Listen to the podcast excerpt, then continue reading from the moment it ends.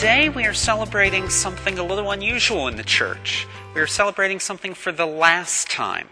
Today is the celebration of the memorial of Blessed Kateri Tekakwitha, but the Pope has declared that she will be canonized in October. So next year it will be the memorial of Saint Kateri Tekakwitha. So this is our last time to, to celebrate her as a blessed.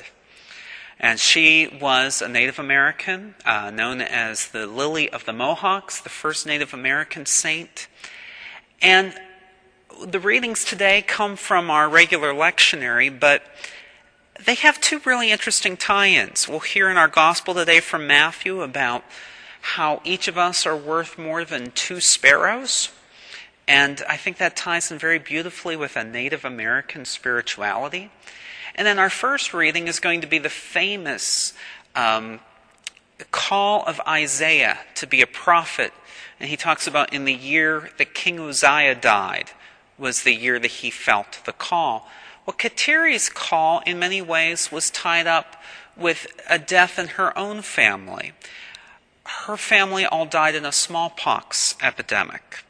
King Uzziah died after a long bout with leprosy and something about these diseases somehow giving rise to a call to something to serve God. Kateri Tekakwitha lived in a very fragile world. She grew up near the Iroquois Nation in a world filled with Native American spirituality that believed very strongly in the cycles and things changing very slowly and gently by the gods. But yet, as a child, she was captured by a warring tribe. Her, she was displaced through the smallpox epidemic that killed the rest of her family. She lived in the time when the French were coming and being aggressive, and they eventually conquered the tribe she lived with. I wonder how this was received by somebody like Kateri Tekakwitha. And even with so little to hang on to, she made a decision at a very young age to reject the probably the only two sources of stability available to her the first is she rejected the religions of her people and became a Christian and was persecuted by her neighbors. The second is she pledged her life to Christ and refused to marry.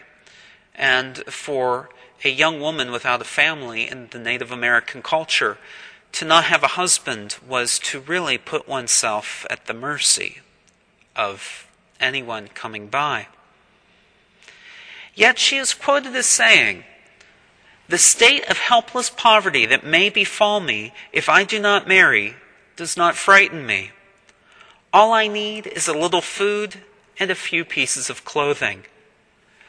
The Jesuit missionaries were impressed by her spirituality. There were many other Native Americans who were interested in becoming Christians, but usually the Jesuits waited until they were on their deathbeds to baptize them because they did not believe the Native American people, rightly or wrongly, could live up to the life of being a Christian disciple. But they were impressed, impressed very much by the spirituality and the wisdom of Kateri Tekakwitha. And she was baptized when she was 18.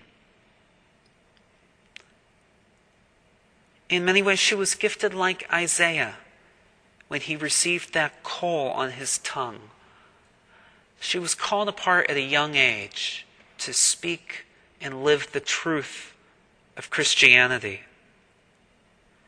And for us, when we have instability in our lives, it's probably not quite the same level of instability as Kateri Tekakwitha.